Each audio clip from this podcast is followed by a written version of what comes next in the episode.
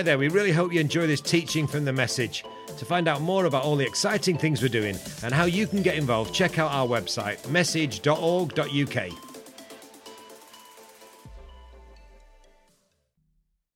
Good morning and welcome to Message Mornings here from the Message Trust in Manchester, England. I'm Ben Jack, and I'm delighted to be with you uh, on this very special Good Friday morning. And if you're watching it after the fact, catching up uh, with this at a different time, then it doesn't matter. We're still going to take the truth of Good Friday and, in fact, the whole of the Easter weekend into uh, our lives day by day. And that's really what we're going to be looking at today as we think about talking about death. Now, people don't really like to talk about death, it's a bit of a taboo subject, even though it's an inevitability for every single person who ever lived, they have eventually died. We, we kind of like to just keep it on the down low. Some cultures do a better job of talking about death uh, than others, but in the Western world in particular, we kind of have a bit of a fingers in the ears, la la la attitude about it. And yet, Christians, conversely, can sometimes seem like they are slightly death obsessed. I mean, we're celebrating Easter weekend right now, which is a, a, celebration of the, the figurehead of Christianity, Jesus Christ himself, dying. And, and not just dying, but dying on a, on a cross, a horrific instrument of torture and death devised by possibly the, the greatest killers in history, the Roman Empire, who, who they, those guys knew how to kill people. And they developed this, this horrendous tool for killing, uh, and reserved for killing the worst of the worst, those who were involved in insurrection against the empire. And they would be put upon these crosses, and it was a, a torturous, horrible way to die. And yet, we as Christians, we, we wear these around our necks in, in jewelry and in earrings, and we even get them tattooed on our bodies. Not to mention our fascination with this, with this death device and a, and a whole holiday at Easter that thinks about Jesus dying. We also have Bible story after Bible story that's kind of got death involved. I mean, think about a, a famous Sunday school story like Noah's Ark. We have the picture of Noah in the boat with all the nice animals, but you can't get away from the fact that under those waves are multitudes of dead and drowned people. There is, there is death all over the place when it comes to Christianity. Even in evangelism, I, as an evangelist, want to go and tell the world that there is, there is good news. And yet, so often, the gospel has been taken into the world with this question Do you know where you're going when you die? Oh, we don't want to talk about death. Why are you asking me where I'm going to go after I die? And people have all sorts of ideas about heaven and hell, and, and they, they obviously, you know, get concerned about these things. And then, no, I don't want to talk about it, or it's offensive, or, or you Christians are, are death obsessed. No, thank you very much. Actually, when I was a younger boy, I had a little bit of a death fascination when I was about 11 years old, something like that. I, uh, I got my first proper pet. His name was Norman, a little Russian albino hamster. And for some reason, I was curious uh, about what was going to happen to Norman after he died. Until that point in my life, I'd only really experienced one significant death in my life the death of my uncle, who very sadly died at, at quite a young age.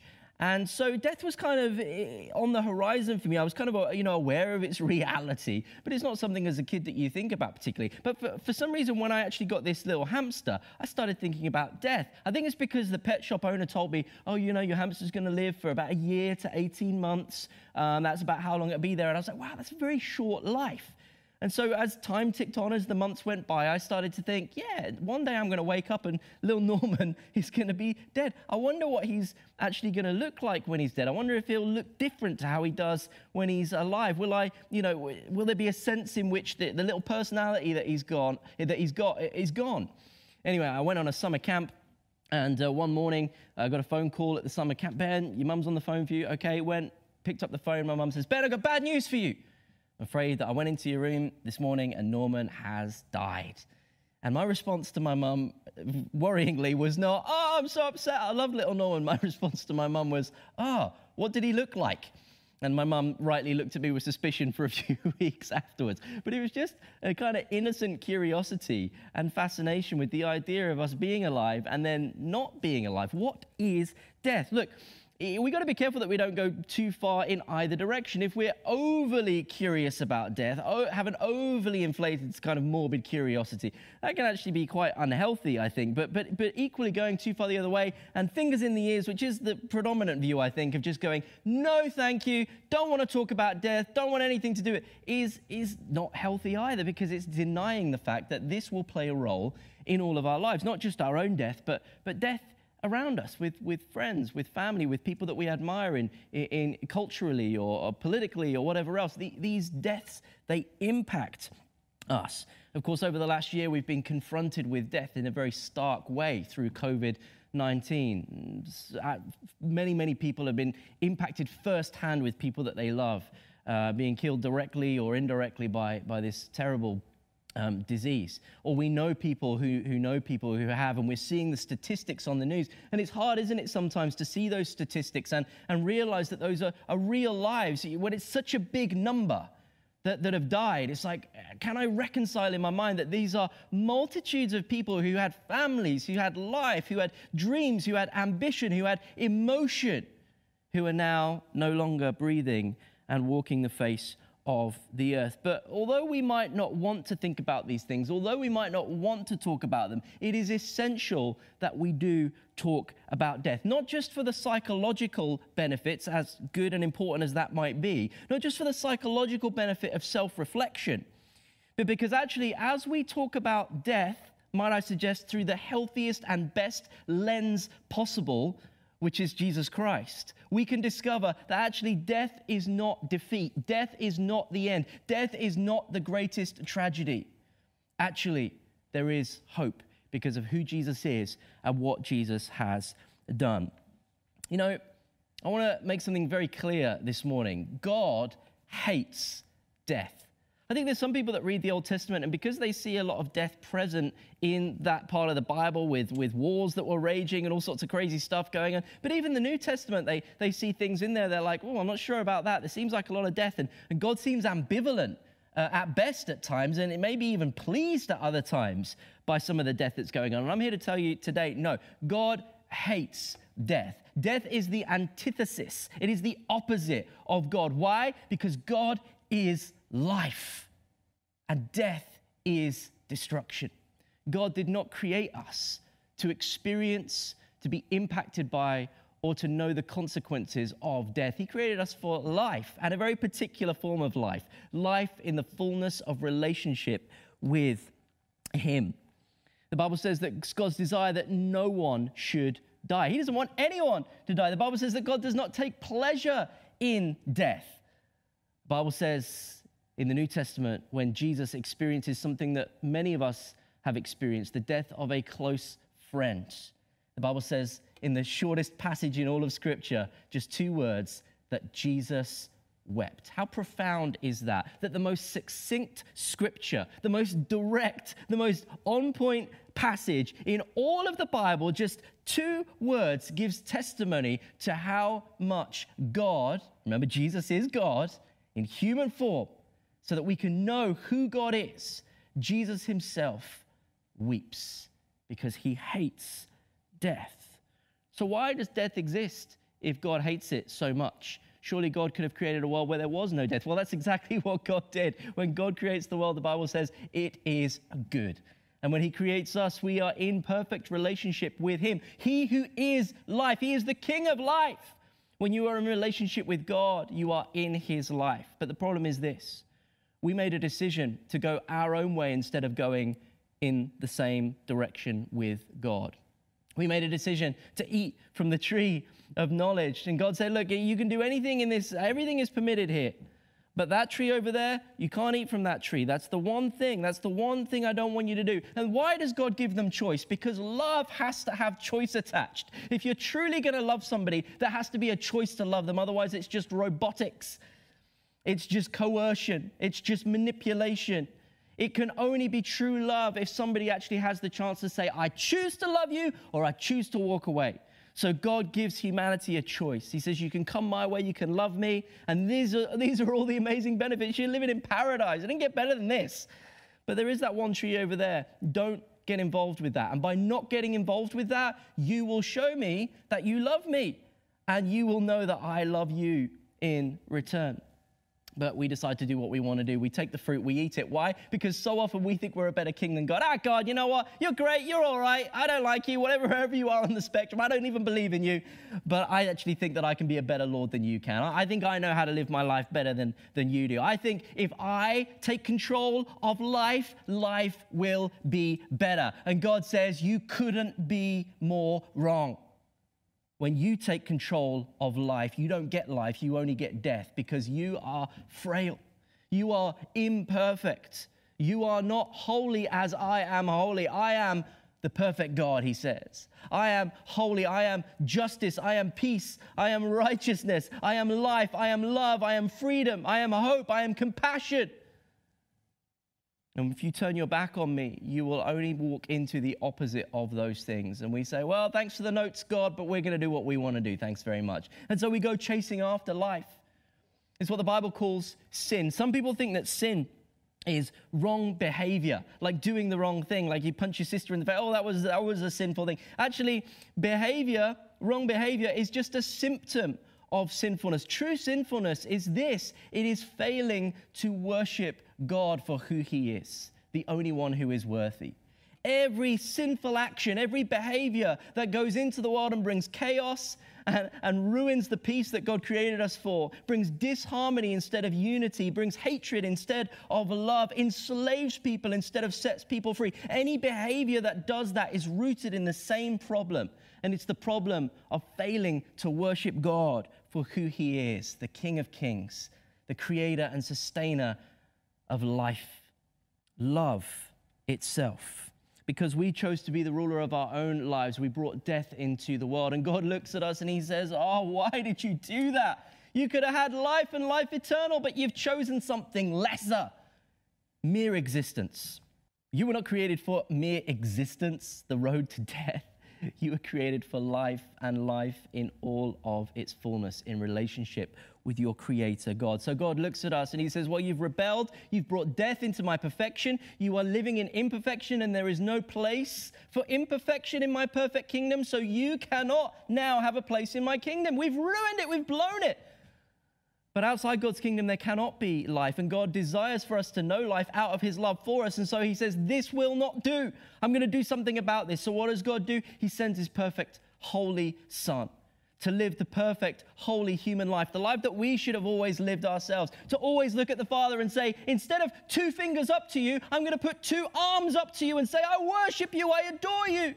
I choose you every single day, every single moment of every single day. I worship you. I will be obedient to you. I will have you as my Lord and my King. And I love you and thank you for your love in return. This is true humanity. Anything else is dehumanization. When you turn your back on God, you dehumanize yourself and you become a dehumanizer of others. And dehumanization always leads to death. But God says, No, I created you for true humanity. True humanity is in relationship with me in life. And Jesus steps in becomes a human 2,000 years ago, takes on the nature of a man while still being God himself, lives that perfect life, and then he dies upon a cross. Why do you do that, Jesus? Why, why are you dying in that most horrific way, flogged to within an inch of your life, literally having your wounds exposed so deeply that we can see bone? Having a crown of thorns pushed down onto your head until blood is dripping and stinging into your eyes, being mocked, being spat upon, being disdained, having nails drilled into your flesh to hang you in place upon that cross where you are left to suffocate as you bleed, as you ache. Why would you do that, Jesus? And Jesus' response is, I do that because that's how much I love you. And that's how much I don't want you to be condemned to the death that you chose for yourself when you ran away from life in relationship with God.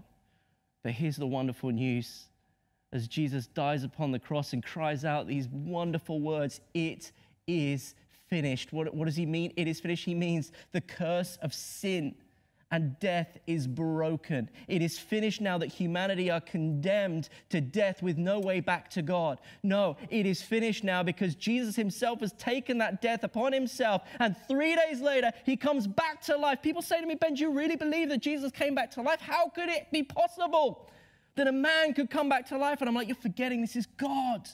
Yes, he was a man able to live as the perfect example for us, able as a man to take on the sins of the world as a representative for all humanity. But he's also God, which means that he can't be held down by death.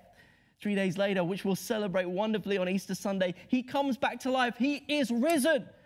And then we really find out what it means As he says on the cross, it is finished. He means not just have I taken care of the penalty of your sinfulness, I've also taken care of the ongoing consequence, death, because I am alive again. And when you put your trust in me, you can share in my new life. Death does not have to be your end, death does not have to be your destination. If you openly declare that Jesus Christ is Lord and believe in your heart that God raised him from the dead, you will be saved. Saved from what? From yourself, your own rebellion, and the death that it leads to. And Jesus says, No, no, no, it's my desire that you should not die and because of what my son has done, if you trust in him, in his ability to take care of all the muckiness that you got involved with and absolve it, bring healing and forgiveness, if you trust in him, that then he was also raised from the dead, you too can share in that resurrection. Death is not the end. Death actually moves from being something that breaks us to being something that makes us. Because in Christ's own death, we can know life. Have you ever done something impulsive? I remember when I was a kid, I was out playing with some friends and we were in the park and a little, I was probably only about eight or something, and, uh, and there was a little girl with us as well. She was about five or six, and, and there was a dog across the way who got loose from its owner and came bounding over towards us, the charging dog of death. And it came bounding towards this little girl, looking at her like she's, you know, dinner for him. He's like, well, I don't get this at home. This looks good to me. And so, impulsively, without thinking, I just jumped in front of her. I pushed her out the way, and the dog ended up clamping its jaws on me instead. It was horrible at the time. But in hindsight, you look at it and you think, yeah, I feel like a bit of a legend, and this is going to give me a great preaching illustration in 30 years' time or so. But it was impulsive. I can't claim too much credit. I just saw it and I was like, oh, oh, okay and I jumped in the way. I think sometimes maybe we think about Jesus in those terms, that Jesus just impulsively, oh, humanity's in trouble. Um, okay, I'll impulsively jump in. No. Jesus had all of eternity existing in the triune Godhead, Father, Son, and Holy Spirit for all eternity to consider whether or not he was going to step in. You've been on the top of a diving board, looking down, thinking to yourself, Am I gonna, am I gonna jump into the to the pool here? It's a long way down, I'm not sure. The longer you stand on top of that diving board, and you, uh, uh, you, you go first, you go first. The longer you do that for, the less likely it is that you're actually ultimately gonna do it. You'll talk yourself out of it. Jesus had eternity to talk himself out of stepping in to the breach for us. But there is no amount of time that would have stopped Jesus from doing what Jesus came to do to set us free by taking our place upon the cross. This is not an act of impulse, this is an act of love. Look at how the disciple John tells us about this truth in 1 John 4 9 through 12. This is how God showed his love among us. He sent his one and only Son into the world that we might live through him. This is love. Not that we loved God, but that he loved us. Not that we loved him, Oh, yeah, I'll come and help you out because you love me. No, we didn't love him. We run away from him.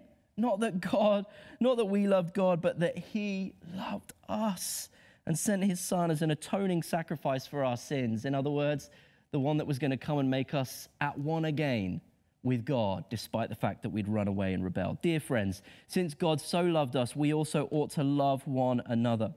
No one has ever seen God, but if we love one another, God lives in us and his love is made complete in us. Don't you see? That's how much God loves you, that he would rather suffer and die a horrendous death upon the cross than leave you to face the sting of death that you had chosen for yourself in your rebellion, that you were powerless to escape. And he didn't do it because we loved him. We were like an adulterous spouse running around cheating on God with anybody and everybody that we could find putting it out there left, right, and center. And God, as the spouse who has been abandoned and humiliated, doesn't look at us when we then get into mess and go, Well, you made your own bed, go lie in it. God looks at us and he says, Yeah, you ran away. Yeah, you, you, you spat in my face. But I love you. I love you with a love that conquers all. And out of that love, you can be rescued. Because of Jesus, I can have confidence that my own death is not something to be feared. It is simply a shadow. Uh, my bio, the biological death is going to happen, but it's not something to be feared. It is me a shadow of death through which I step through as I take my last breath in this earth and open my eyes to relationship with God in perfection eternally, as it was always supposed to be. The Bible says that death in this light has been swallowed up in victory. Death has been swallowed up in victory. And because of that, I need not fear drawing my last breath on earth because it will simply be leading me to the first breath of my truest life. Dietrich Bonhoeffer, the great German theologian who was killed in the Second World War in a, in a, in a Nazi camp, as he was being led to the gallows, he said, This is the end.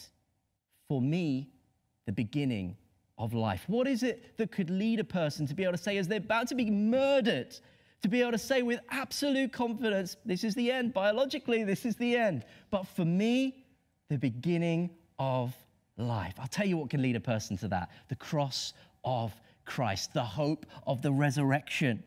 Not only can I have confidence and hope in my own mortality, but I can know that there's hope for those around me that I love who have also put their trust in Jesus. Those who have died in the last year during COVID, but are now more alive than ever because of their trust in the one who died for them, who made it possible for them to not know death to merely pass through its shadow into eternal life. I've been impacted by a couple of deaths recently. Great evangelist Luis Palau went to be with the Lord a, a couple of weeks ago, and my wife's auntie very sadly passed away at quite a young age of complications from COVID. And what I've seen in both of these situations is, is basically the same response from the families, from the Palau family and from my wife's side of the family. It's a response of sadness, we, we miss people when they're gone. Just as Jesus wept over his friend Lazarus dying, it, it's sad. It, it, it's tough. It's difficult. We feel the absence. We feel the lack of presence of that person in our lives. And yet, at the same time, when we know that they are in relationship with Jesus, that sadness is, is bitter, but it's also sweet because we know that they are now more alive than ever before. And I've seen that in the Palau family, my wife's family, that I, similar conversations that I've had with them uh, since, where they've both people, both sides have said to me the same thing, which is, yeah, we're, we're sad we miss them, but man, we know that they are home. They are where they are meant to be. What gives you that level of hope? It's the cross of Christ. The Catholic priest and scholar Henry Nouwen said this Joy never denies the sadness, but it does transform it into fertile soil for more joy. Actually, what he's saying here is, you know, we can have joy even in death. It doesn't deny that death is a sad thing. It doesn't deny that death impacts and, and it's painful on our emotions and the absence of those that we, we miss. It doesn't deny those things but choosing joy in the fact that God has made it possible for none to perish gives a fertile soil for more joy to spring forth. As rather than denying the reality of death, we recognize the reality of death and then we celebrate the victory that Christ has over death. That nobody needs to be eternally dead. Everyone can be eternally alive. And you know, we shouldn't be um, death obsessed as Christians. Christianity is not a death cult, Christianity is life and life to the fullness. So I want to be aware of death, but only because it is the gateway, my awareness that death is a problem, to the solution, Jesus Christ. And then I live in the light of the solution. I live in relationship with Him. I say, Jesus, thank you that you died for me. That I was on a one way ticket to death, but you took it for me. You took the sting upon yourself and I can know life not just after I die, but today. Jesus says, I've come that you would have life and life to the fullness. That by His Holy Spirit coming into my life, He can transform me into the person that I was always supposed to be. It doesn't mean that my life as a Christian is perfect, that I never experience difficulty or pain. It means that He is with me in every moment of every circumstance until I am with Him perfectly and eternally on the other side of the shadow of death.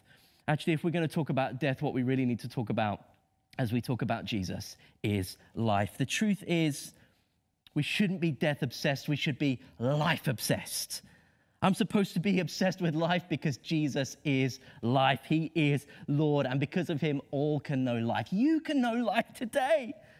There's a popular saying that often gets uh, thrown out on Good Friday and Easter sermons. It says, It's Friday, but Sunday is coming. In other words, the Friday is the hard part because we know that Jesus died. And it's like, whoa, Jesus, you died. I, am pretty sure this is a good thing, but the disciples certainly didn't know that at the time. Friday was a dark day for them, not a good day. It wasn't until Sunday that they were able to make sense of it in light of the resurrection. And so this sermon famously says, It's Friday, but Sunday's coming. And I'm like, Yeah, I get the sentiment of that. But you know what? We don't need that now. We don't need that now. It's Friday, but Sunday's coming. Sunday already came. Sunday came 2,000 years ago. And Sunday's still here today. I don't live in an eternal Friday or reburying Jesus every Good Friday. I live every single day with Him alive and risen. Not to say I don't reflect upon the cross. No, I want to reflect upon the cross every single day as well. It's not to say that Saturday, as we think about the, that time of confusion while Jesus was in the tomb, isn't relatable to people's circumstance. No, there are many people that are feeling like life is Saturday right now. But the point is this you don't actually have to wait until Sunday. Jesus is alive. And because Jesus is alive, you can come to life as well. We can live every day in constant thanks of the events of Friday, but we can live every day in constant empowerment because of the events of Sunday. You don't have to wait until Sunday to choose life. Choose life today. If you're a Christian and you're watching this, choose life afresh today. Get on your knees before God this morning, whenever you're watching, and say, God, I want to choose you afresh. I want to live in your resurrection life afresh today. And if you're not a Christian, if you're not following Jesus, I want to tell you this you're on a one way ticket to death. But there is hope. Jesus has taken the death that you chose for yourself when you ran away from God. And the Bible says that all of us have run away from God. You're not in a special club. We, we all ran away from God. But it's possible for every single one of us to turn back to Him, put their trust in Jesus, and know true life. Look, if you are afraid of death this morning, if you are fearful about your mortality, Jesus says to you this morning, trust in me to give you eternal life. You don't need to fear death. If you're grieving the death of a loved one, perhaps from COVID or any other situation, if, you, if you're grieving over the death of a loved one, it's so painful, it's so difficult. Jesus says, Trust me to bring hope and peace to your pain. Choose joy. It might sound counterintuitive, but joy does not deny the sadness. It simply provides a fertile soil from which more of God's joy can rise. If you're having suicidal thoughts, if you're thinking about taking death into your own hands, I implore you, I beg you. Jesus says, You are so precious to me. Do you know how much I love you? You are so special to me. Don't take your life. Let me give you life. And if that's you this morning, I want you to pray and seek the Lord. I also really want you to reach out to someone and talk to somebody. Don't keep it in the shadows. That's where death is kept. Bring it into the light where life can reign. I know it can be so painful, so difficult, but you are so precious, so precious to God that He sent His Son to die for you. And He, he did not do it begrudgingly, He did it joyfully because He loves you. If you've been in rebellion against God, Jesus says, I've taken the death you should have had for all of your rebellion and your running away. Don't waste what I have done. Come to me today and know life. Let's pray. Father God, whoever's watching this this morning, would they hear a message of life? Good Friday when we think about you dying upon that cross. But what does it mean? It means life, it means hope, it means freedom, it means peace. God, I pray right now that people who are watching this will just be praying in their heart, in their mind, even with words out, uh, verbalizing it, saying, Jesus, I might not have it all figured out, but I want this life that I'm hearing about. I want to put my trust in you. Forgive me. Forgive me for running away. Forgive me for choosing death when you had life for me. God is faithful to forgive. God is faithful to restore. If you're being killed by regret, give them to God. Don't be held by your regrets, be held by Jesus. Oh, Jesus, would you set people free this morning? Would they know your life made possible by your death and resurrection? Would they trust in you? Holy Spirit, would you come and live in their lives? Empower them to be the life people that they were always supposed to be, and then to go into the world. And just as John says in his passage, to then reveal you in the way that we love loving as you love, extravagantly, sacrificially, powerfully, to show people there is hope, there is freedom, there is life, and it is found in Jesus. Thank you, Lord. Thank you, Lord. Amen. You responded in any way to the talk this morning, please get in touch with us. Send us a message on the social media outlet you're watching it on, or email us here at the message get in touch with me directly from the socials that you saw at the start of this video. I'd love to talk with you. I'd love to pray with you. I'd love to get to know more of your story. I'd love to introduce you more to Jesus who has given us life. Amen. Don't forget to check out message.org.uk to find out how you can support our work or even get involved with one of our teams. We also have another podcast called The Flow Podcast, where we share stories and testimonies of the amazing things that God's doing in people's lives. Search for The Flow Podcast on iTunes or Spotify or wherever you get your podcasts. Thanks for listening.